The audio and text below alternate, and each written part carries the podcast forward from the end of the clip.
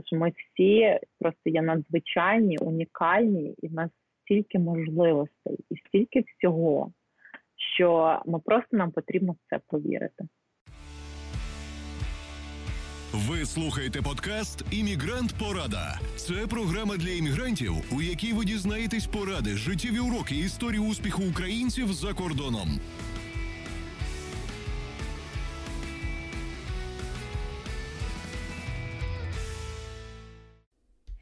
Всім привіт! Це Емігрант Порада Подкаст і я, ваша ведуча Віра Садлак.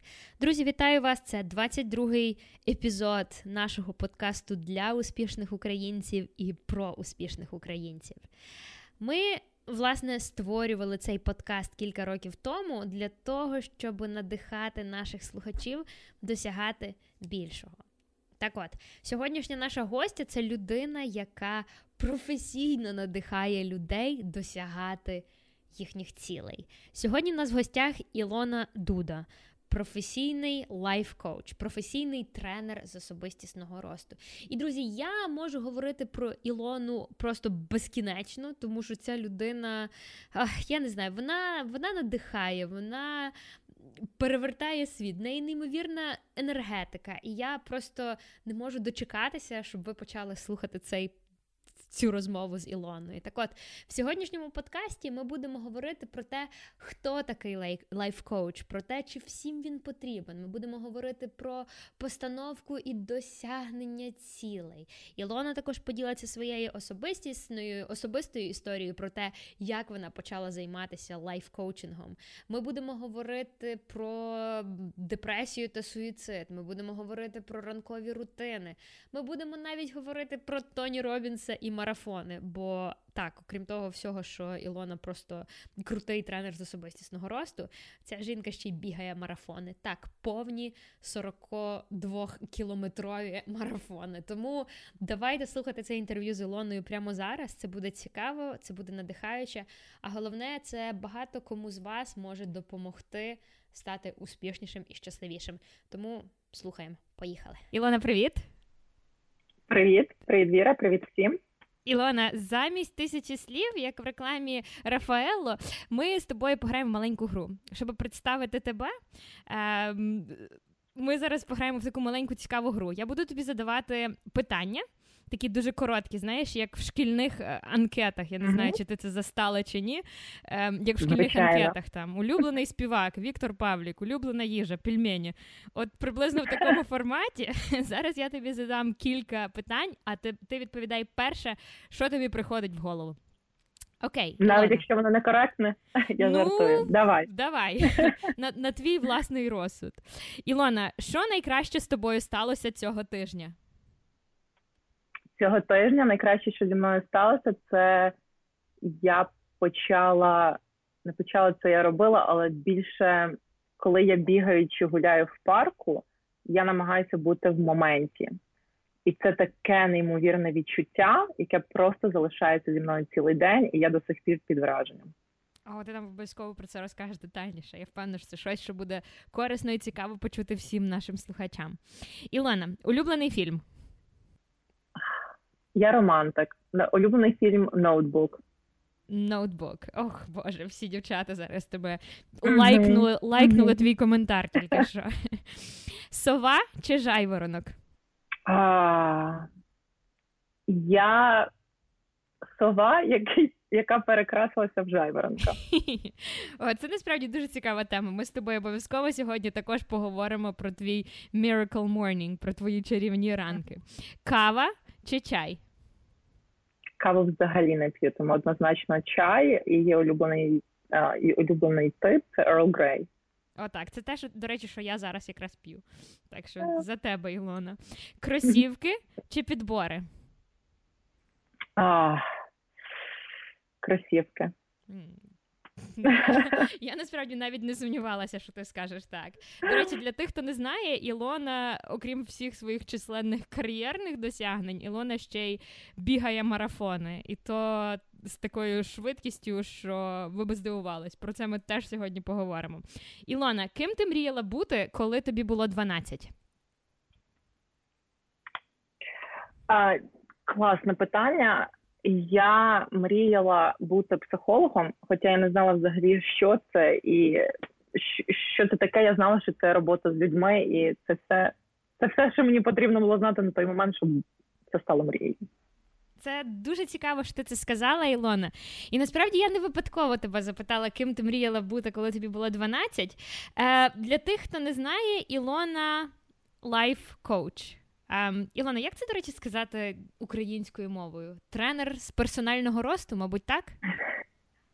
Це, напевно, най, найбільш близьке. так. Ага. Але я знаю, що, до речі, навіть в Україні так само вважає, е, вживають це словосполучення лайф-коуч, тому що воно всім зрозуміле. Так от, Ілона, я коли запитала тебе, ким ти бу- мріяла бути, коли тобі було 12, я, чесно кажучи, не сподівалася, що ти скажеш лайф-коучем. Тому що коли ми з тобою росли, ще такого поняття, як лайф-коуч, ну принаймні в Україні чи там в Тернополі, звідки ти цього поняття не було. Розкажи, будь ласка. Як так сталося, що ти зараз займаєшся тим, чим ти займаєшся? Давай поговоримо про те, що тебе привело до лайф-коучинг. Давай, ти права. Взагалі, а, психологія і розуміння себе, да, це як, як наука, вона досить таки нова, тому а, це правда, що в Україні навіть ті, ті, ті роки, коли я росла психологія була не настільки розвинута. Тобто до психологів практично не ходили, вони розуміли, що вони роблять.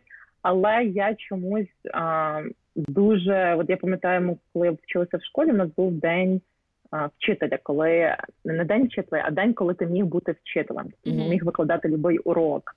Так. І а, я була а, відмінниця, я могла вибрати практично будь-який урок його викладати, я знала, що е, що вчителі мені дозволять.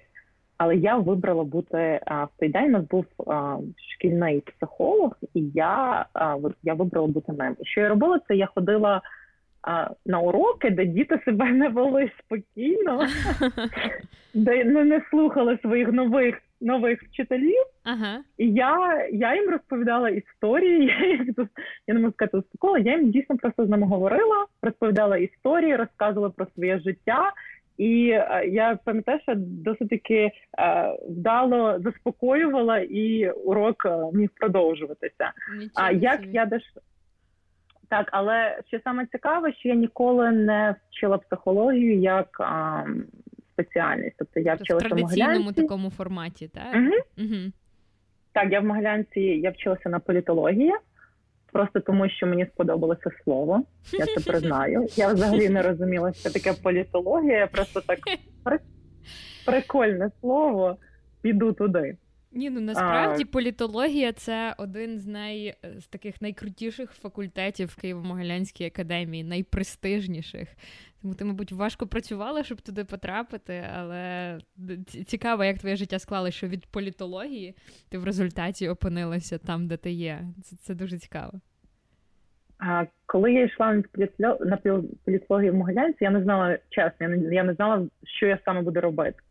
І взагалі мені здається, коли тобі 16 років, ти не до кінця усвідомлюєш, чим ти взагалі хочеш займатися в житті. Ті, хто усвідомлюють, це це, це, це круто. І коли я навчалася, я розуміла, що це я вчилася дуже сумлінно, я хотіла мати хороші оцінки, але я чесно, я тоді вже розуміла, що це не моє а, політичні системи, взагалі, це це все мені не подобалося. І я брала предмети по психології, тому що психологію можна було брати як а, другу, не другу спеціальність. Додатковий, угу. як на вибір предмет. І я навіть пам'ятаю, що в мене була думка поміняти свою спеціальність на тоді не було психології в Могилянці, була соціальна робота, uh-huh. це саме близьке. І в мене були думки. Я я мені хотілося, що це робота з людьми, це робота з ем, ну, з проблемами. Це це трошки це робота з людьми і все, що з цим пов'язано. Uh-huh. Але на той момент знову ж таки, тому що політологія була крутіша, я не поміняла спеціальності.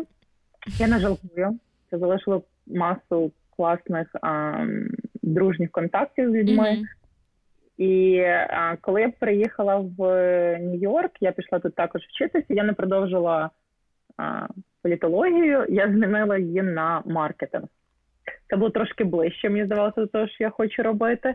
Але ну, знову маркетинг це такий, знаєш, психологія у світі бізнесу, я б сказала. Тому це значно ближче, ніж політологія до того, чим ти хотіла займатися. Дуже цікаво. І ти навіть працювала, я знаю, та якийсь час в маркетингу.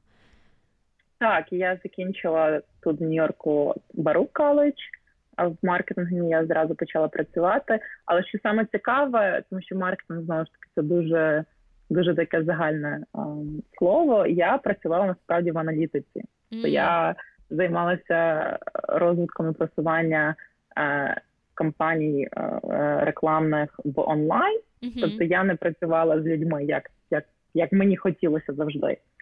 А, Але доросла до того рівня, що все-таки я була а, в мене була своя команда, тому був якийсь певний досвід роботи з людьми.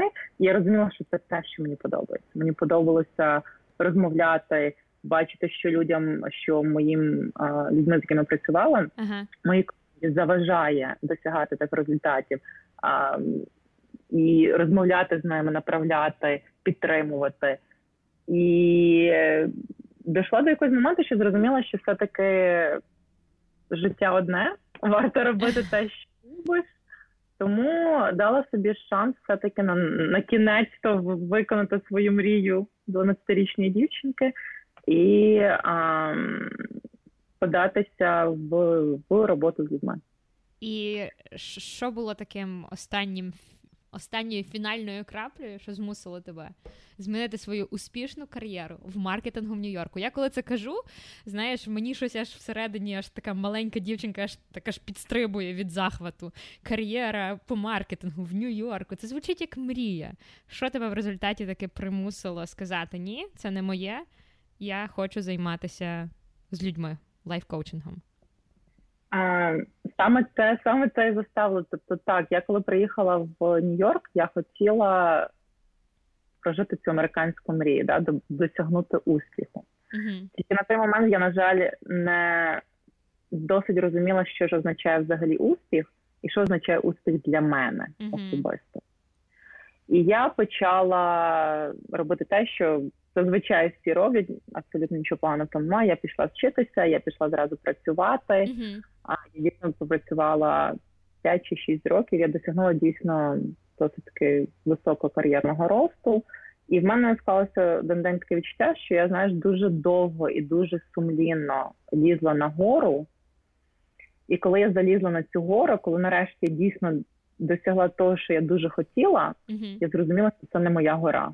Я зрозуміла, що ця гора це не те, що мені що мене надихає, це не те, що мене а, наповнює. І так я, я скажімо так, е, взяла ризик і вирішила полізти на іншу гору, знаючи, що це вже моя гора. А я не можу сказати, що був якийсь такий момент, коли ти прокидаєшся одного дня і і все. Це, це знаєш, це такий щоденний, а, щоденне відчуття яке ми дуже часто надаємо йому значення, але ми знаємо, що воно є. Воно як на фоні, знаєш, uh-huh. що ти що щось не так, що щось не те. І оце наслідування тому, що ми в нам в нашому внутрішньому да, бажанню, ми дуже часто його ігноруємо, ми не довіряємо собі. І, Але воно завжди присутнє. Ми хочемо, ми не хочемо, це воно не завжди воно, воно, коли ми робимо не те, що нам знаєш, що, що нам потрібно робити, а воно присутнє. Ти І зараз просто... говориш про якусь інтуїцію внутрішню, так? Е, це внутрішня інтуїція, це внутрішній е, стан, коли uh ти коли, знову ж таки, ми на якомусь рівні відчуттів розуміємо, що що нас наповнює, що нас ні, е, що нас робота, яку ми робимо, нам на нас надихає чи ні. І а, єдине, що ми не завжди а, вміємо знову ж таки це таки все таки навик слухатися цієї інтуїції. А, Ми не, не часто довіряємо собі. І а, я сміло признаю, що я більшу частину свого життя не не слухала цієї своєї інтуїції. Я взагалі точно не знала, як це робити. Mm-hmm.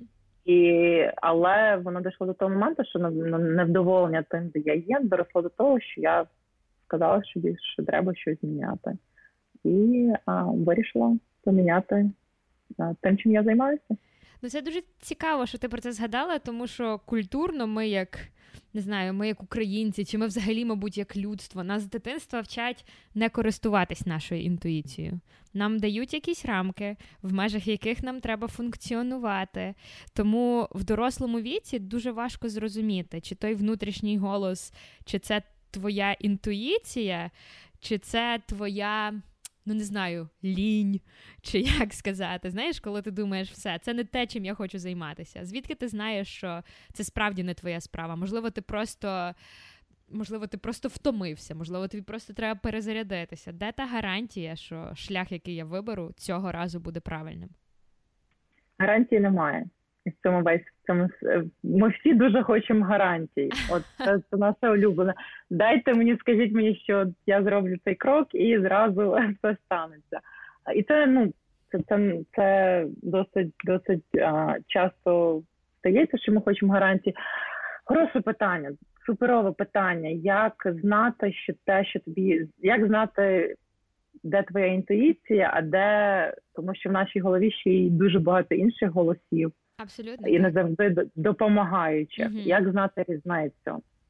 А, Одної такої, такого одного одно, одної, однієї відповіді немає, а це а, розвивається. Розвивається, як я в собі це розвивала а, медитацією. Mm. Це спосіб а, залишитися наодинці з собою і відокремити весь потік думок, почуттів і взагалі в цьому, в чому ми перебуваємо, і поспостерігати за цим, поспостерігати а, за, за собою. А, Медитую я вже 4 роки, mm-hmm. щоденна практика. Тобто, знову ж таки, це не є, це не є щось таке, що ти помедитував один раз і все, mm-hmm. прийшло просвітлення. Але прислухання до себе, е, розвиток інтуїції це знову ж таки, коли ти починаєш спостерігати за собою і розуміти, що а, оце привичка, це не моя, вона мені насаджена, чи я її нав'язана, чи я її десь підхватив від когось, так? mm А ти говорила знову ж таки, дуже багато у нас є культурних наших установок чи а, переконань, які нам не допомагають. Mm-hmm. І треба знову ж таки дуже так, почати в собі за собою помічати, а слідкувати за собою. А, це практика медитації, практика вести щоденник, коли ти записуєш те, що а, ти відчуваєш, те, що ти думаєш, те, що взагалі відбувається з тобою, і потім починаєш помічати якісь а, називається pattern, якісь mm-hmm. а, а, ті самі, тобто те, що повторюється постійно. Mm-hmm. О, це дуже цікаво. Це дуже цікаво, що ти про це заговорила. Це насправді я знаю, що а, вести щоденник це є така практика, яку роблять майже всі успішні люди, і переважно вони це роблять зранку і перед сном. І ми обов'язково поговоримо про твої рутини. А давай зараз поговоримо про те. Ем, як на цьому шляху самопізнання може допомогти лайф-коуч? Для початку, хто такий лайф-коуч і які функції цих людей? Лайф-коуч, я інколи жартую, це людина, яка тобі допоможе полюбити своє життя. Але якщо якщо серйозно, то це людина, яка тобі допоможе вийти на новий рівень. Мм. І ти сам визначаєш, що для тебе це є цей рівень, і в якійсь сфері свого життя ти хочеш перейти на новий рівень. Mm-hmm. Тобто дуже часто є в нас як те, що ми би хотіли досягнути, якоїсь цілі, якоїсь певного стилю життя, якоїсь мрії. І людина лайфкоуч – це людина, яка допомагає вам подолати цей шлях від того, де ви є зараз, і туди, куди ви хочете дійти. І вона це робить з її допомогою ви можете це зробити набагато швидше і ефективніше, чим сам.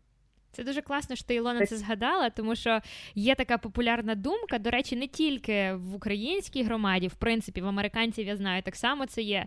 Ем, Часто говориться, що коучинг це. Типу, для невдах, які не можуть допомогти, ем, які не можуть добитися успіху самостійно. Е, ти взагалі що думаєш про цю про цей стейтмент? А, Дуже поширене переконання. Угу. А, І а, взагалі тут трошки глибше переконання сидить під цим. Це що не тільки коучинг, а взагалі просити про допомогу чи звертатися за допомогою це прояв слабкості. Mm-hmm. Да, от В українців це дуже поширено, в американців теж це є. А особливо, якщо це стосується, якщо я там у нас фізично наше тіло хворіє, то ми ще звертаємося до лікарів. А якщо це стосується нас самих, нашого емоційного здоров'я, нашого ментального здоров'я, то це взагалі табу. Так, тобто звертатися до допомоги, це означає, що зі мною щось не так. Так, Тому... часто навіть в Україні я пам'ятаю завжди ну, піти до психолога це просто дорівнювало зізнатися, що ти просто психічно хворий. В Україні не розділяли ніколи психолог-психіатр, знаєш, тобто це все було одне поняття, і ніхто ніколи зі своїми проблемами не звертався.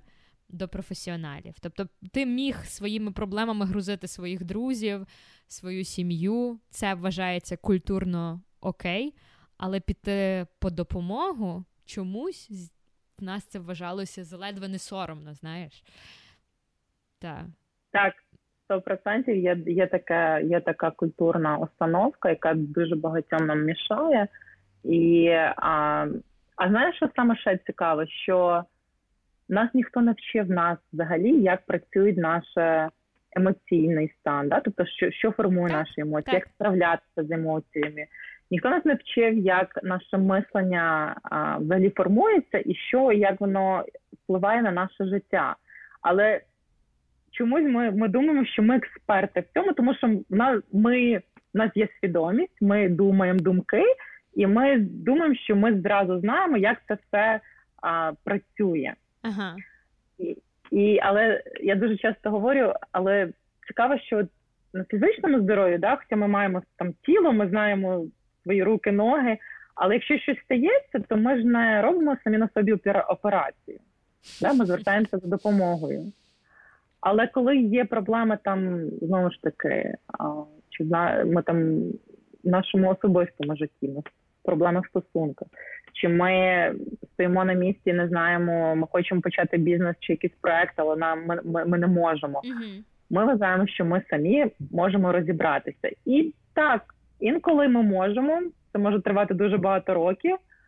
Тому а, і робота з людиною, яка розуміє, як це все працює, розуміє, як а, формується наша психіка, що нам заважає, що нас тормозить, що нам допомагає рухати вперед. Це просто є насправді не прояв слабкості, а прояв надзвичайної сили, mm-hmm. тому що це дуже мужньо взагалі попросити звернутися з допомогою і зрозуміти, що а, це не означає, що зі мною щось не так. так. Зі мною це означає, що я беру відповідальність за своє життя, і я хочу вийти на новий рівень, і я буду використовувати всі можливі для цього ресурси не тільки mm-hmm. свої. Mm-hmm. Ну окей, лайф-коуч це людина, яка допомагає тобі полюбити своє життя, як ти казала. Людина, яка допомагає тобі вийти на якийсь новий рівень в здоров'ї, в фінансах, можливо, в стосунках, в якихось ставленні до життя. А от що безпосередньо ти робиш? От я знаю, в тебе є багато клієнтів, з якими ти якби твої підопічні, з якими ти постійно займаєшся, ти їх постійно от підтримуєш. Та? Як проходять ці заняття? Тобто, що що безпосередньо ви робите? Це називається сесії, uh-huh. так це моя клієнти. А перше, взагалі, з чого починається будь-яка робота, це зрозуміння того, що де людина знаходиться зараз, да, тобто яка проблема, чи яке що відбувається з людиною зараз, і куди вона взагалі хоче рухатись. Так? Mm-hmm. Тобто о, о, зрозуміння і запровадження. оцінку щоб... таку робиш, так? Не те, що оцінку, я прошу прошу клієнта, по-перше, розказати, що проводить його до лайф-коучу, це зазвичай, тому що в мене є проблема в і йде mm. її а, окреслення. Наступне питання зазвичай це супер а що ж, куди ж ви хочете, що ви хочете, який ви хочете зробити прогрес? Mm-hmm. І це дуже цікаво, тому що дуже багато людей розуміють свою проблему, mm-hmm. але не розуміють, куди вони хочуть з неї рухатися. да? От, от В мене в стосунках там не гармонія. От з чоловіком сварюся, не знаю, от, от, от, е, капець, да? поможіть. Окей, а що ж ви хочете? Як воно має виглядати? От уявіть собі, що все проблеми немає. Як це як це взагалі окремо? Ну тобто, при уявіть собі ідеальна ситуація, І... так? Яка твоя ідеальна ситуація? Так, не ідеально, от як як воно має виглядати, щоб ви подумали, що цієї проблеми вже немає. Uh-huh. Я тут кажу, дуже цікаво, тому що дуже багато людей не знають, куди вони хочуть рухатися, як це виглядає. І тут вже навіть відбувається цей процес усвідомлення, що окей, а а, я, а як же ж ця ціль чи ця бажаний результат виглядає? Mm-hmm. І потім далі йде робота з окресленням, що ж потрібно для того, щоб а, ти а, від того, де ти зараз є, почав рухатися до цієї картинки, до цього до цього стану, де ти відчуваєш, що ну це все є так, як це все, все класно. Тобто ти і... допомагаєш їм намалювати, умовно кажучи, цю картинку в своїй голові, так? Усвідомити, mm. що ж вони самі хочуть. І потім які кроки потрібні для того, щоб привели знову ж таки, да, це перетнути цей шлях. І, Але це частина роботи.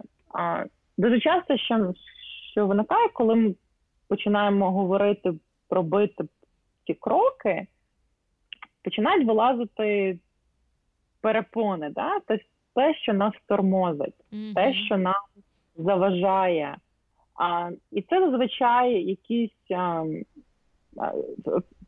це зазвичай якісь установки, mm-hmm. переконання, а, привички, які в нас сидять роками. І проблема в тому, чому знову ж таки робота з коучем важлива, що вони сидять в нашій підсвідомості.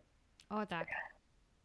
Ми 90% свого життя ми проводимо на автопілоті з нашої, працюючи з нашої підсвідомості.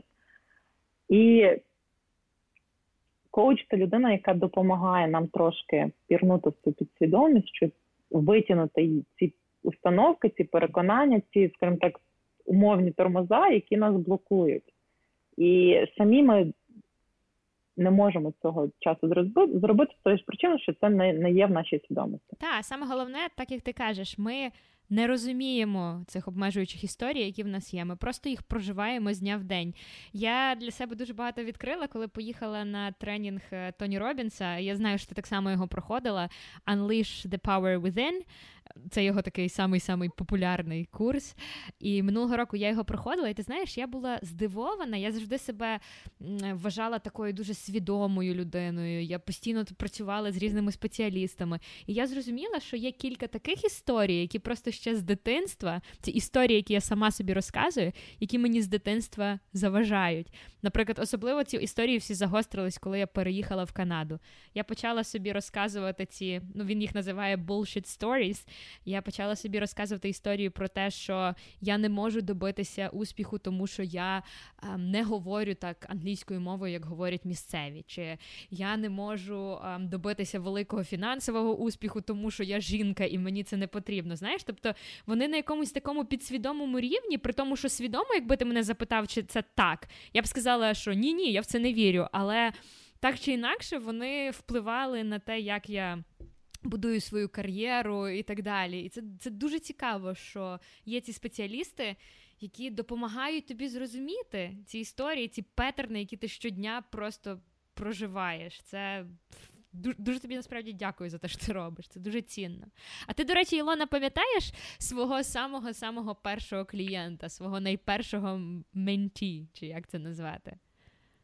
Звичайно, мені здається, що так.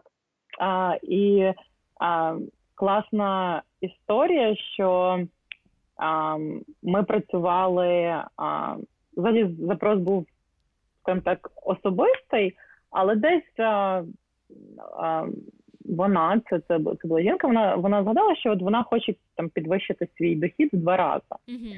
Але знову ж таки, ми почали працювати більше з установками. Це а, це ці історії, да, це ці mm-hmm. переконання, що а, що заважають взагалі. І а, нещодавно ми ми працювали біля е, шести місяців, і вона взяла якби брейк, тому що вона сказала, що я хочу побачити, як як я зараз буду справлятися mm-hmm. зі всім, і якщо що я ну, звернуся. І от недавно отримала від неї повідомлення, що от а, нарешті ну, це не було її цілі, була ціль знову ж таки особиста, але вона сказала, що от через те, що я пропрацювала ці установки, через те, що я знайшла більшу впевненість в собі, я почала переглядати, як я взагалі працюю з людьми, а з клієнтами, і а, написала, що я збільшила свій дохід в два рази. Mm. То щоб зрозуміти, які дійсно результати від коучинга можуть бути. І вона казала, і тепер я в мене таке: а якщо я цього досягла, що ще я можу досягнути? Тому дуже... так я пам'ятаю. Це дуже класне відчуття. Та, тобто, часто буває таке, що ти починаєш нібито працювати з одною проблемою, яка на поверхні, а в результаті пропрацьовуєте і інші, якби ерії життя, так? Звичайно, зазвичай те, з чим люди звертаються, це лише дуже поверхнева проблема, і завжди треба, як це я говорю, копати трошки глибше, щоб дивитися, чому взагалі ця проблема існує. Тому що знову ж таки, якщо б ми самі знали, як ці всі проблеми вирішувати, що їх тормозить, що їх а, зупиняє нас, а, ми б всі були чудове, класне, щасливе, повноцінне життя. Але а, знову ж таки, ми не до кінця розуміємо а, ці історії, які в нас як пластинка, реально mm-hmm. як пластинка грають на на, на, на бекграунді, і а, дуже пластинка, яка впливає буквально на все. А звідки і... беруться ці історії? От звідки вони? Вони з дитинства, чи ти якось їх виробляєш протягом життя? Звідки вони приходять взагалі? Ці установки? Дуже велику частину а, їх формується в справді дитинстві. Mm. Перші сім років нашого життя ми, ми як губка. Ми вбираємо все про зовнішній світ від наших батьків, від нашого оточення. І в цей самий час, до речі, формується, ми говорили трошки про інтуїцію, оця довіра собі, до довіра світу. своїй інтуїції, mm-hmm.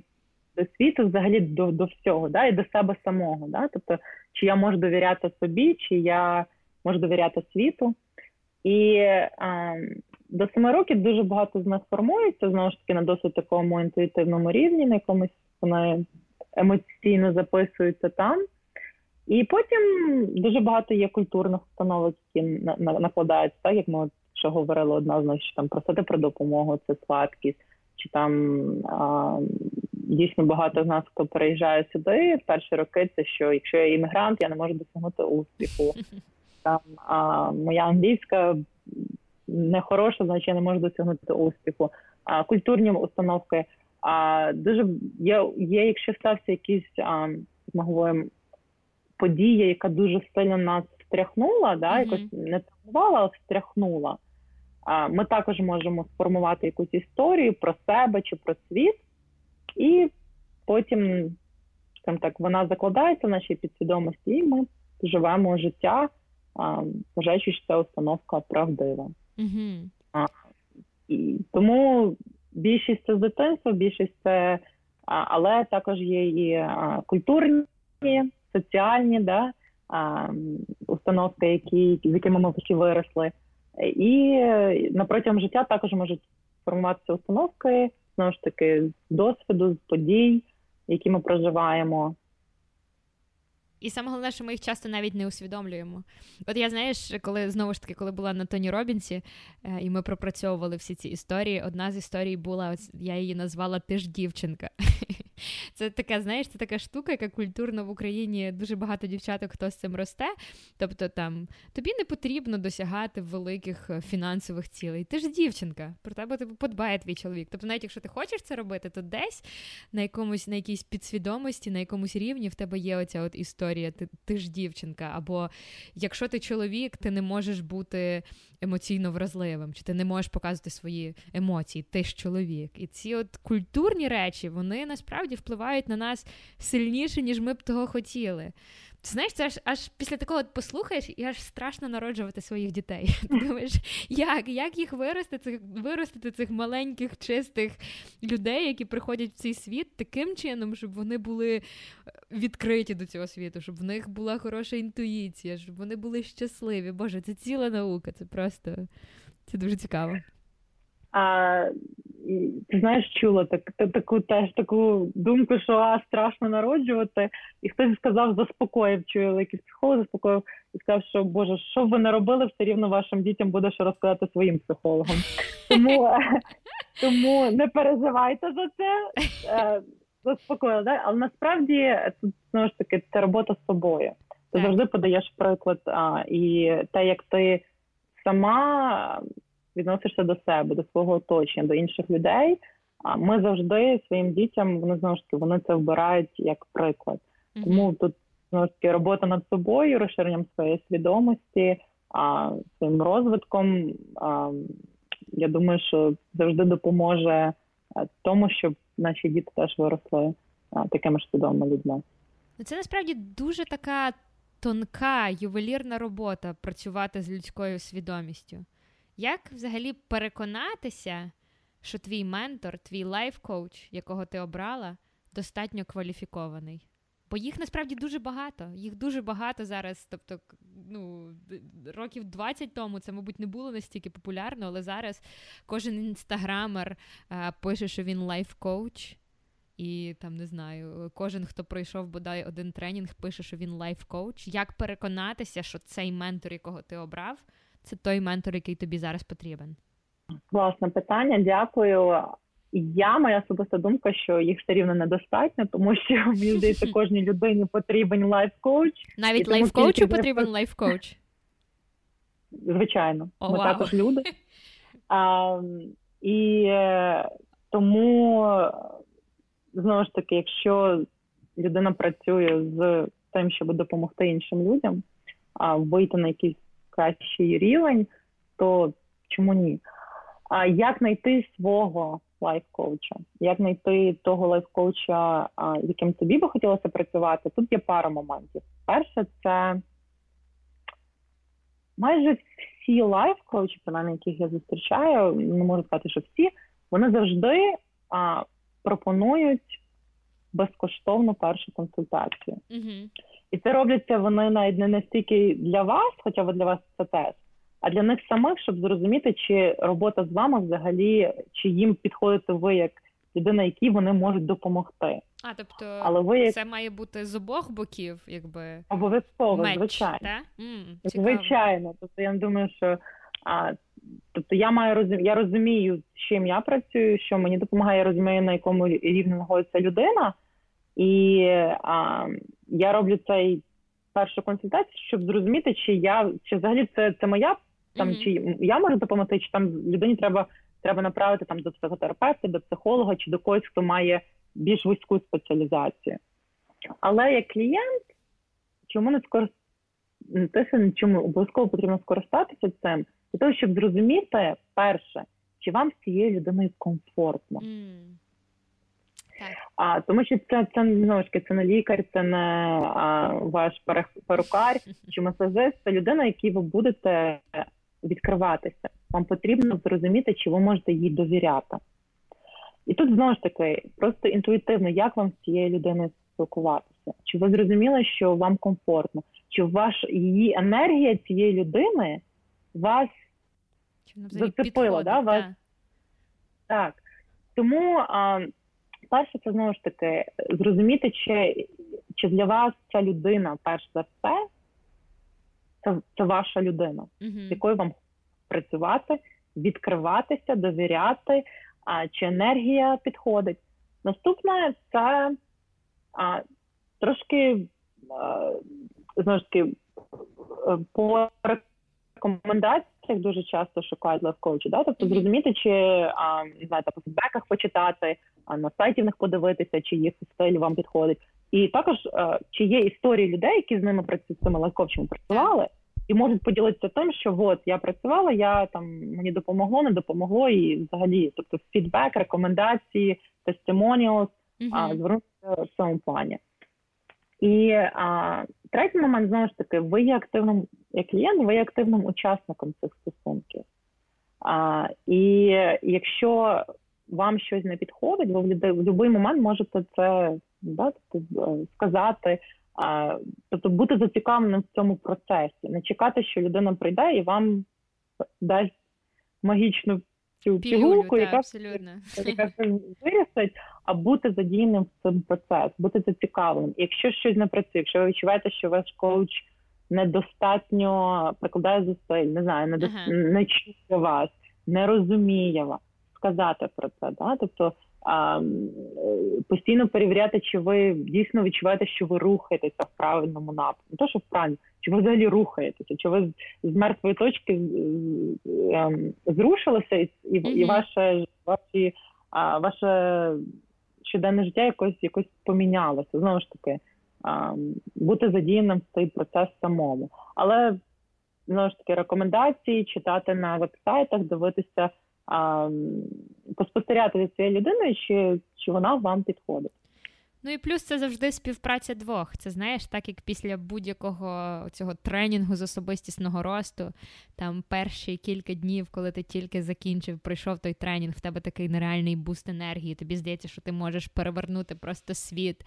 А потім проходить трохи часу, і деякі люди дійсно приходять до до там тої своєї цілі, яку вони собі поставили, а деякі ні. Тому що це робота завжди з двох боків. Недостатньо мати тільки найкрутішого коуча в світі, навіть якщо там моїм коучем буде, ем, я не знаю, Тоні Робінс, коучинг якого коштує там, по-моєму, кілька мільйонів чи мільйон за годину, чи якось так. Але якщо я зі свого боку нічого для цього не зроблю, чи недостатньо зроблю, це буде неефективно. Ти згодна? Абсолютно, тобто робота має бути звичайно з боку клієнта, і для того, щоб ця взагалі робота була, тут важливо такий дуже важливий момент в коучингу це прийняти відповідальність за те, що а, ну, відповідальність за своє життя. Так, Тобто за, за те, що ніхто не прийде, вам не допоможе, не не те, що ніхто не прийде, не допоможе в тому плані, що ніхто не захоче вам якось підтримати, mm-hmm. а тим, що ніхто не вирішить ваші проблеми, ніхто вам за вас. А, то ми постійно от, я чую дуже часто, що от приходиш там проблеми в стосунках, і от відчувається, що людина хоче, що от інша людина змінилася. От Мій чоловік мене там постійно да, критикує. От є бажання не не мені щось зробити з цим, да, або сприймати критику по-іншому, або відповідати на критику по-іншому. А от є це бажання, що от ніби от хтось би щось би зробив з моїм чоловіком, що він перестав мене критикувати. Да? Це бажання, от чи мій бос, начальник там теж якось неправильно зі мною спілкується. От, Тобто це, проблема ззовні, так? Так, і коли ми приймаємо відповідальність, що все, що відбувається в нашому житті, ми ми не можемо контролювати, але ми можемо контролювати нашу реакцію на це. Uh-huh. Uh-huh. І і є речі, які ми можемо контролювати, це наші емоції, наші думки, наші переконання і нашу поведінку. Так. І ти права, що з цього прийняття відповідальності за своє життя, ми тоді починаємо робити якісь щоденні кроки. Да, так сказала, що ти можеш мати самого крутого коуча на світі, але якщо ти сама кожен день так. не робиш те, про що ви говорили, то я даю домашнє завдання, я е, даю вправи, я даю е, тобто пропрацювання, угу. і потім ми говоримо, що було зроблено, що було не зроблено, чому не для того, щоб там когось принизити, що вони не зробила розібратися знову ж таки, да, що, що, що, що, як цьому як цей процес рухається. Тому так, щоденні кроки від клієнта це це запорука їхнього ж щоденні кроки. Це е, цікаво, що ти згадала про щоденні кроки, тому що я знаю, що одна з тих речей, яка робить людей в довготривалій перспективі найуспішнішими, це саме їхні рутини. Це саме оті речі які вони щодня, щодня, щодня, незалежно від там настрою, від стану здоров'я, від ще чогось роблять. І я знаю, що ти виробила свою таку особисту ранкову рутину, і ти кожного дня в тебе є якийсь певний набір штук, які ти робиш кожного ранку. Розкажи, що ти робиш кожного ранку і чому ти це робиш? Так, я людина рутини. Я теж вірю в те, що ми можемо добитися будь-чого, якщо ми кожен день просто а, будемо робити знову ж таки маленький крок до цього. А, Як я казала, я була завжди все своє життя. Я думала, що я сова. Я любила лягати спати дуже пізно, просинатися ще пізніше. І прокидатися зранку для мене це було ну це була каторга. Я не приймала, не розуміла, не хотіла. А, Я собі твердо знову ж таки переконана була, що я сова, mm-hmm. це від народження, я сам народжена, що не треба мене тут пере, пере а, змінювати. Mm-hmm. Що сталося, що я почала прокидатися в 6 ранку? Це а, внутрішня мотивація, це розуміння, для чого мені це потрібно. А для чого мені потрібно прокидатися в 6 ранку? Тому що знову ж таки а, на на основі інформації, на основі того, що я а, читаю, на основі того, що я спілкуюся зі своїм там своїми своїм коучем. А я знаю, що коли ти прокидаєшся, взагалі перша година свого життя дуже багато визначає, як ти взагалі проведеш свій день. Mm-hmm. Ти прокидаєшся рано, і я для себе там проводжу першу там годину а, для себе.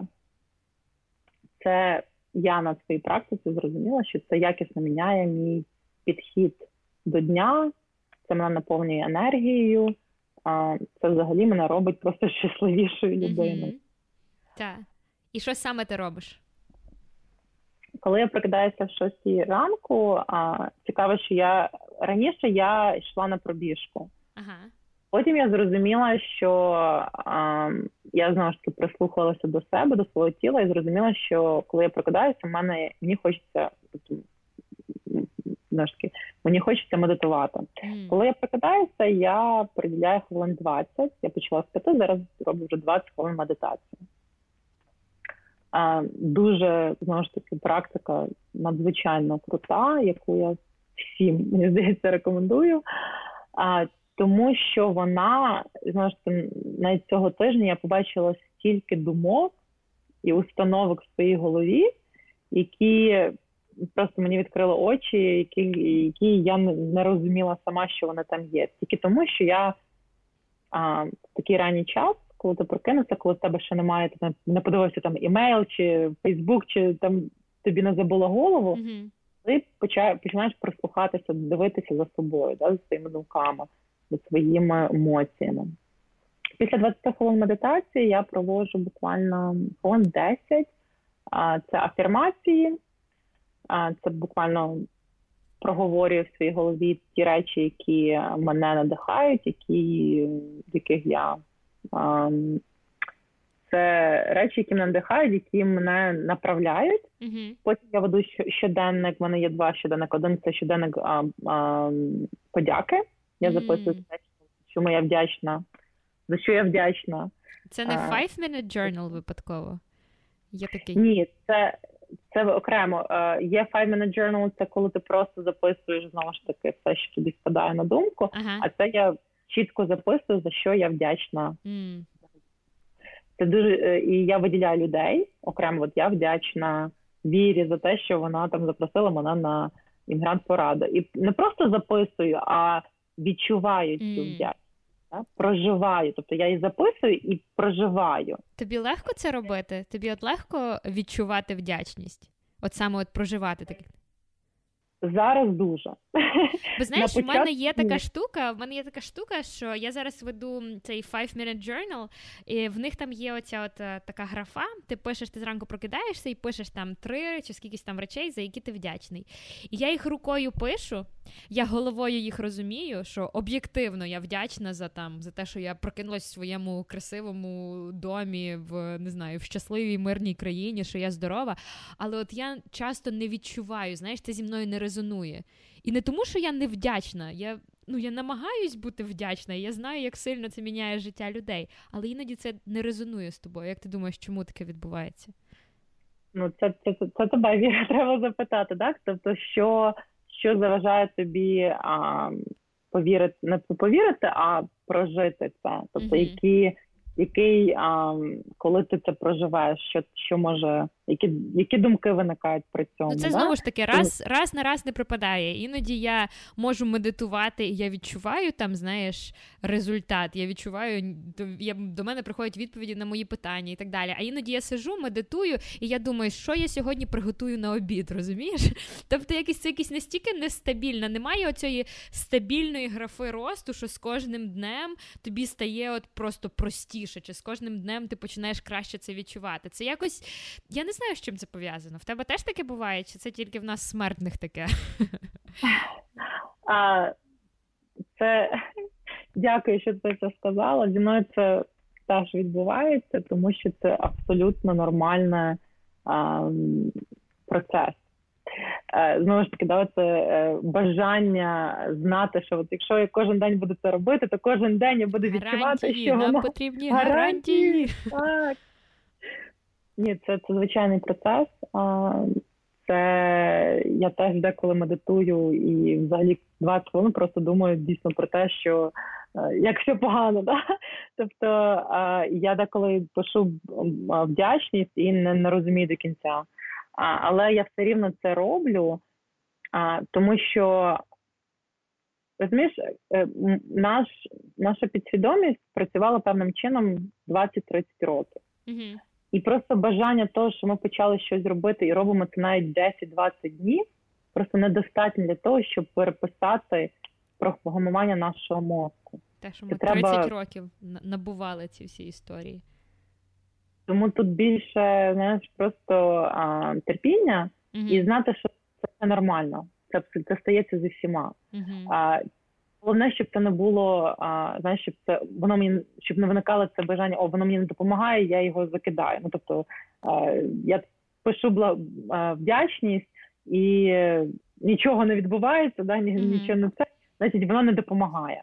Воно допомагає. І Мені вчора написав клієнт, було дуже круто чути, тому що я теж він почав вести щоденник вдячності, йому теж дуже важко.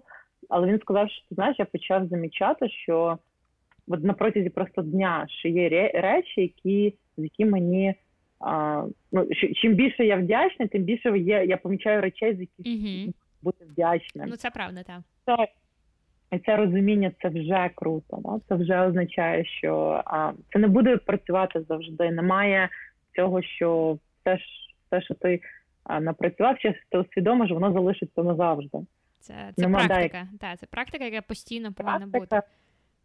І довірення процесу, що в якийсь момент воно стане легше. Коли саме ніхто гарантії довірся... тобі не дасть. Я вже зрозуміла.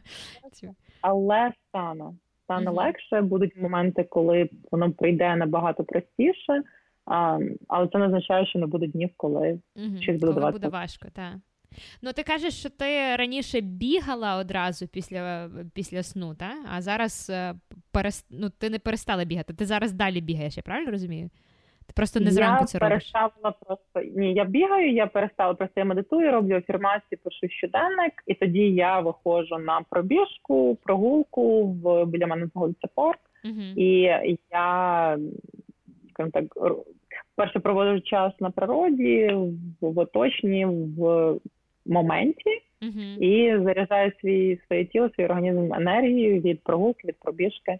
А і е, коли вже проходжу додому, то коли ти кажеш вже... ранкова пробіжка, це про про скільки кілометрів чи миль ми говоримо? Наскільки ти зранку зазвичай бігаєш? Ні, зараз я вже не бігаю стільки, скільки я бігала там минулого року, наприклад, це буквально 3-4 милі. А це не є щось Але буквально 3-4 милі це скільки кілометрів? Я просто в Канаді, я думаю, досі в кілометрах. Це десь кілометрів 5-6, 5, так? 5-6, 5-7, так. Угу, угу. Тобто ти десь от стабільно там півгодини ти біжиш, так? Десь так? Ну там трошки більше. Ну, 35 хвилин, десь так. Да. А а ти кажеш, що минулого року е, ти бігала більше. Розкажи, будь ласка, я знаю, що ти професі... ну не професійно, ти бігала повні марафони, та? 40, 42 кілометри ти пробігла за менш ніж 4 години. Три з половиною, та? Чи як? 3-4. 3-34. бігають марафони дуже, дуже скіпічно ставиться до хвилин. Але так, я за моєю спиною три марафони. Три повних а, марафони. Так. А, Бігати я почала в 2014 році. Ага. У 2015-му перебіжала свій перший марафон. А чому тобто, так, я провела досить таки 3-4 роки бігаючи марафони, бігаючи багато, бігаючи багато забігів. Зараз е, цей рік я просто я продовжую бігати, але я більше відійшла від а, те, що марафон це більше як а, це дуже це крутий досвід, це mm-hmm. дійсно крутий досвід, який тобі показує як багато ти можеш можливості досяг... да, твої угу. можливості, як ти можеш, якщо те, що ти я дійсно вважала в якийсь момент, що це неможливо зробити, знову ж таки, да, установка. І я я це зробила, це зробила три рази, але це вимагає дуже багато сили енергії, саме марафон, не біг. Так. І зараз просто з тим, де моє життя знаходиться зараз, біг все таки присутній, тому що це для мене ще і ком'юніті. Але поки що на даний момент просто я не беру участь в марафонах, тому що ці сили енергії, яку я там втратила раніше на марафони, mm-hmm. підготовку до марафону, я зараз направляю там в свої особисті проекти. А, Але біг все-таки, але зранку бігаю. І ти ти, ти почала ти сказала, що біг для тебе це також про ком'юніті. Я знаю, що ти належиш до Ukrainian Running Club. Е, Що це за група і де вас можна взагалі знайти, українців бігаючих? Про Ukrainian Running Club я можу говорити годинами, а, але це дуже крута група бігунів, які люблять біг, які люблять Україну. Хоча в нашій групі не тільки українці, ми ми приймаємо всіх, хто класний, хто лояльний, хто толерантний до всіх. Е, і е, я... Приймаєте всіх при умові, що буде бігти в синьо-жовтому костюмі, так? Чи ні? Ти знаєш, ми це у нас це не є умова, але всі, хто навіть не українці, в них є футболки Ukrainian Running Club, і вони дуже насправді гордо їх носять. Це дуже класно. Тут так, в нас є в нас, е, в нас з нами був бігав хлопчик з Франції. Він поїхав назад у Францію, і він там бігає біг з нашою футболкою. Дуже круто. А ще таке Ukrainian Run Club – це ком'юніті бігунів, які а, більш ну які, знову ж таки, які люблять біг, які люблять Україну. І ми збираємося. Ми почали продовжуємо цю традицію. Ми збираємося кожного кожної суботи в проспект парку в 9 годині. І хто скільки хоче, скільки може, біжить. Угу. А, Тобто нас... не потрібно бути професійним бігуном для того, щоб долучитись до вашого клубу? Ні, абсолютно. У нас було в нас дуже багато є людей, які бігають просто для себе, але є дуже багато, які приходять, бігають для себе і починають записуватися на півмарафони і марафони. А, Тому, але але більше суть нашого клубу це соціальний аспект. Uh-huh. Нам, як українцям, які проживають за кордоном, нам не вистачає uh-huh. спілкування, нашого спілкування, особливо в Нью-Йорку, в місті, яке дуже швидко всюди біжить. Людям потрібно оце відчуття а, зв'язку з іншими. Взагалі. кудись, так. Так, і наш клуб ага, через те, що всі дуже відкриті, дуже дружелюбні, дуже толерантні. Люди знаходять це, цей зв'язок, знаходять це спілкування і приходять дуже часто просто для того, щоб щоб побути, поспілкуватися і побути в колі, де де твої. Угу. І я знаю, що ой, до речі, скажи, як можна вас знайти Ukrainian Running Club? Якщо я просто у Фейсбуці напишу, я знайду вас?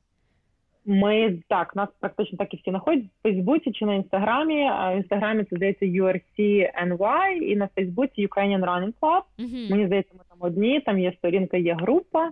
Можна подивитися різні події, в які ми брали участь. Ну, дуже клас, дуже багато класних фотографій. Uh-huh. А тому, тобто, заходьте, говоріть привіт, пишіть. А ми всім радо відповідаємо, всіх радо залучаємо. Ну я знаю, що ти бігала, коли свої оці от повні марафони, ти бігала їх for cause, так? Чи як це називається? Тобто є якась. Розкажи, як це працює і що це взагалі таке? Бо для мене це був новий концепт зовсім. Це концепт американців, який насправді дуже крутий. uh Це присвячувати таку значну подію, в яку ти викладаєш дуже багато сили і енергії якісь а, організації а, доброчинні, угу. як, яку ти, яка яка тобі близька, так? Близька, так. Перший рік я бігала і збирала гроші а, для благодійної організації в Україні. uh Називається таблеточки. О, це дуже Зараз відомий. Це найбільший, по-моєму, фонд, який допомагає онкохворим діткам, якщо я не помиляюся. Угу. Так. Зараз він дійсно великий, йому багато допомагають. А тоді, в 2005 році, 4 роки назад, він був відомий, але але не настільки так. Кожна але кожна так, кожен долар, кожна гривня допомагала. І тому а, я це був мій перший марафон. Е, я хотіла їм також допомогти, тому що я знаю засновницю Оля Кудінєнко особисто. Я знала, що їхній фонд це дійсно якісна допомога, це дійсно гроші підуть туди, куди вони говорять. Mm-hmm. Mm-hmm. І, і на протязі чотирьох місяців я просто все, що я робила, це я постила фотографії в Фейсбук про те, що я тренуюся, готуюся і готуюся, тренуюся, і скажімо так.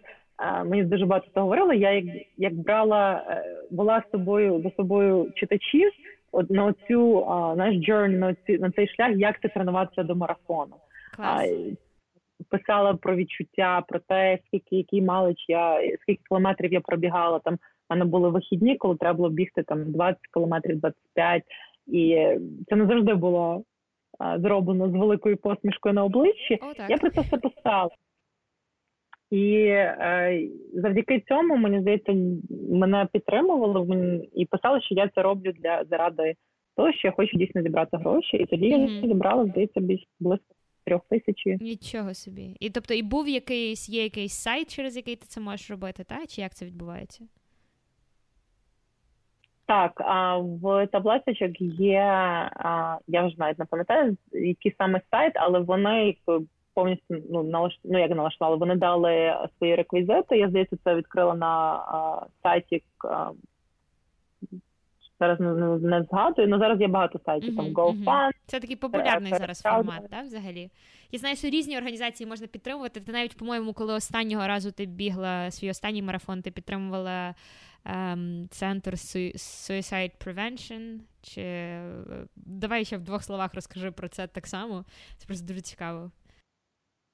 Так, свій другий марафон, який я бігла в а, Нью-Йорку, і ми збирали гроші для дітей знову ж таки для України, а дітей, які а, були якось, яких батьки були а, а, чи в АТО, чи скажімо так, їх зацепила війна. Ми для них купили кросівки і спортивний одяг.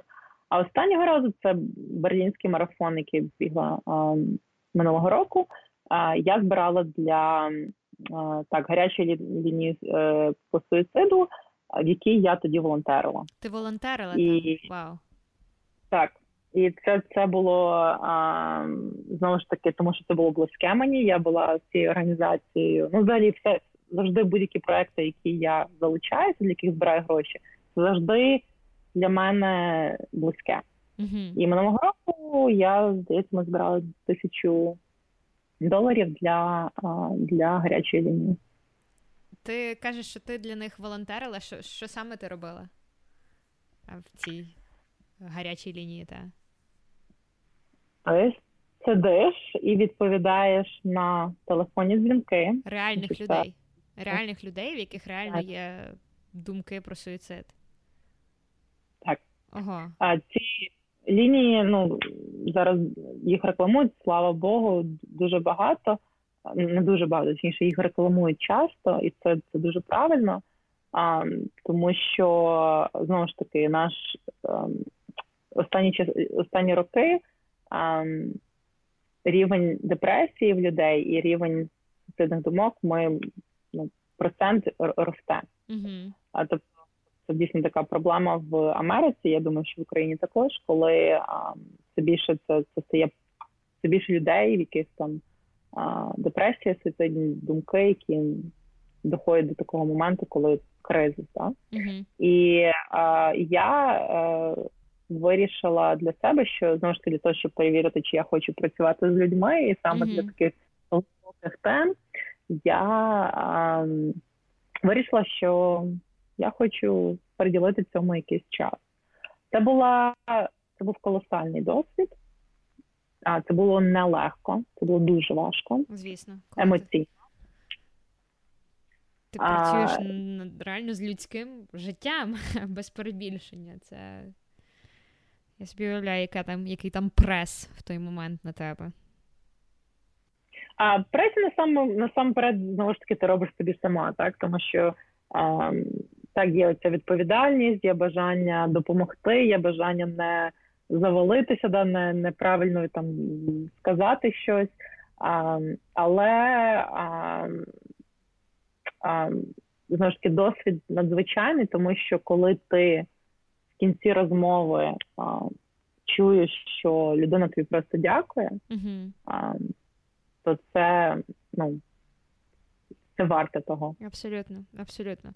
Слухай, не хочеться закінчувати наш е, подкаст на такій сумній ноті, тому е, ми маємо ще три питання, які ми задаємо кожному Ай. нашому гостю, який досягнув успіху в своїй кар'єрі і взагалі ем, в житті. І нам цікаво послухати, що ти думаєш з цього приводу. Отже, Ілона, яку найціннішу пораду в своєму житті ти отримала?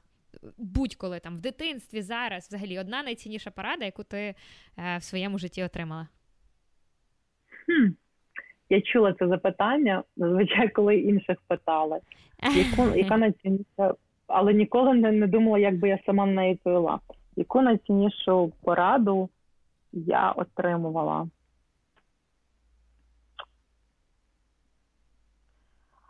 Ха, чомусь саме зараз нічого не, не, не спадає на думку, але я пам'ятаю багато років, я не пам'ятаю навіть скільки років назад, але був такий момент, коли а, я була, мій рівень свідомості був зовсім інший, і а, мені хтось сказав досить таки досить прямому mm-hmm. стилі, що там, де я знаходжуся, це я створила сам. Ну, я сама, ну, не винувата, а я сама відповідальна а, за те, де ти є, так? Відповідальна угу. за те, де я знаходжуся. І моя реакція тоді була дуже агресивна, я прямо обідалася. Тобто, ж як, як це так? Я ж така тут сижу біду нещасно з проблемами. А що значить я сама відповідальна? Ні, це не я, це той, другий, і, і, і, і всі і всі навколо так. І в той момент я взагалі цього не зрозуміла. Тобто, це була, мені здається, дуже крута порада, яку просто вона пройшла над моєю головою. І зараз я дуже часто це згадую, того що а, знову ж таки, а, оця відповідальність за своє життя, вона дуже притаманна моїй роботі з клієнтами, і як важливо її почути, не тільки почути. Аби й усвідомити. Так, усвідомити, щоб робити якісь зміни або правильні кроки в своєму житті. Окей, клас, дуже дуже надихаюче насправді вийшло це відповідь на це питання. А одна книжка, одна книжка, яку б ти радила всім прочитати. Це може бути художня книжка, книжка селф-девелопменту. Одна книжка, яку б ти радила всім, кожному бодай раз прочитати. Яка це книжка? Це книга The Power of Now. Екхарт Толі. Mm-hmm. А, Я не знаю, як вона перекладається на українську. Я знаю, що російською вона називається Сіла момента сейчас. От, і вона є mm. і вона є в широкому доступі. Ця книжка насправді її навіть безкоштовно можна скачати в російському інтернеті чи в українському, тому дуже дуже крута, дуже крута порада, насправді, класна книжка. І дуже крута книга, яка дуже просто розкладає, як бути щасливим, як бути в моменті, яку не так просто а, практикувати, але знову ж таки це практика, і ця книга дуже багато чого перевернула в моїй свідомості. І я думаю, що вона може допомогти або допомогти усвідомити багато чого іншим людям. Так. І останнє е, питання: це як ти думаєш, яка одна твоя особиста риса тебе робить успішною?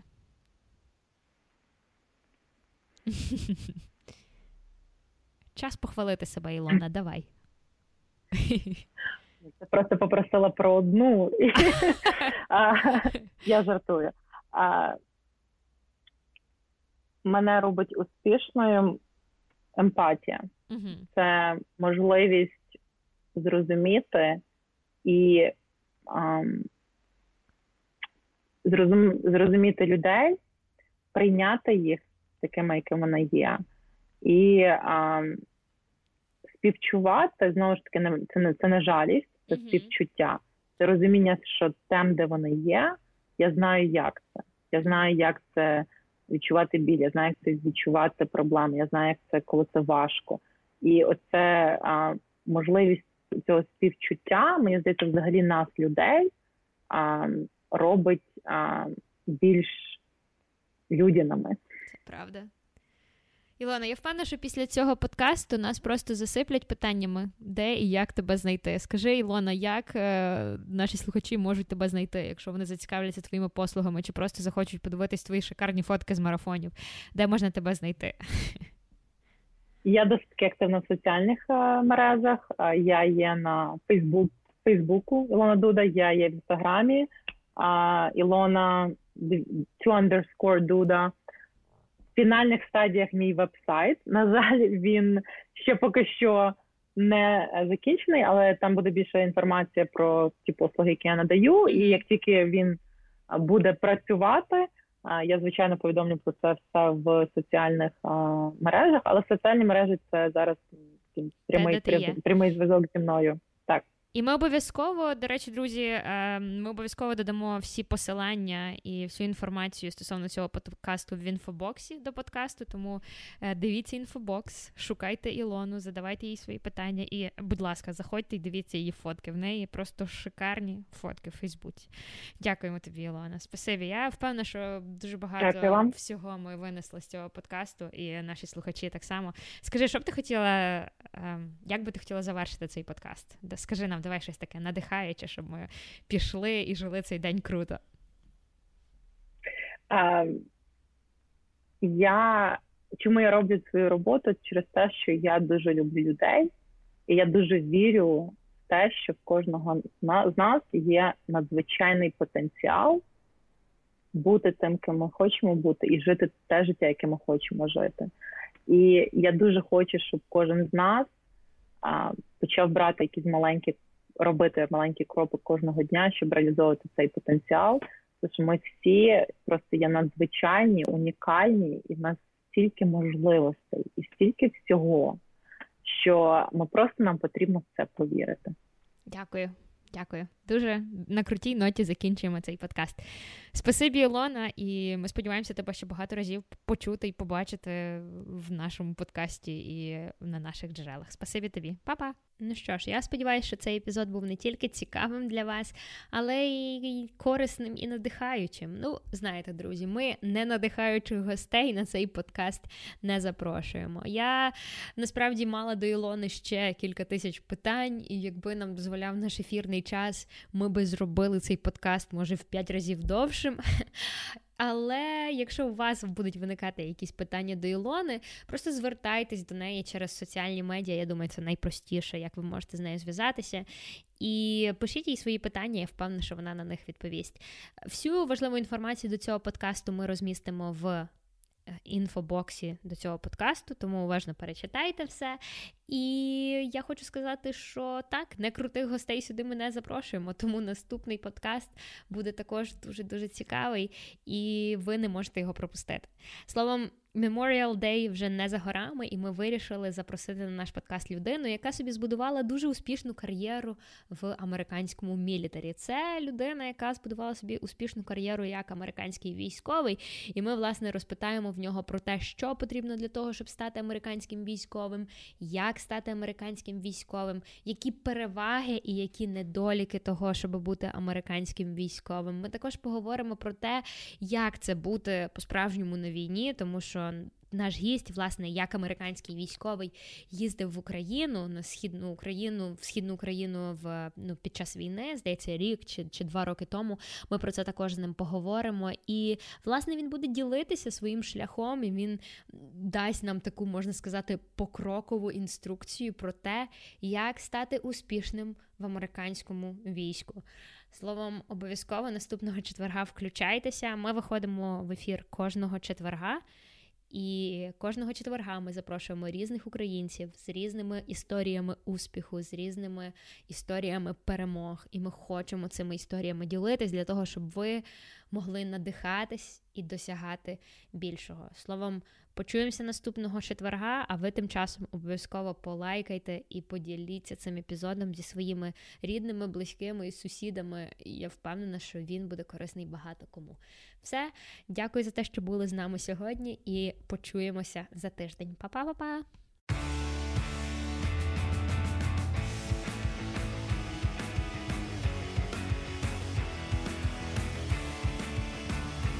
Дякую, що слухали подкаст Іммігрант Порада. Більше цікавого на www.iporada.com podcast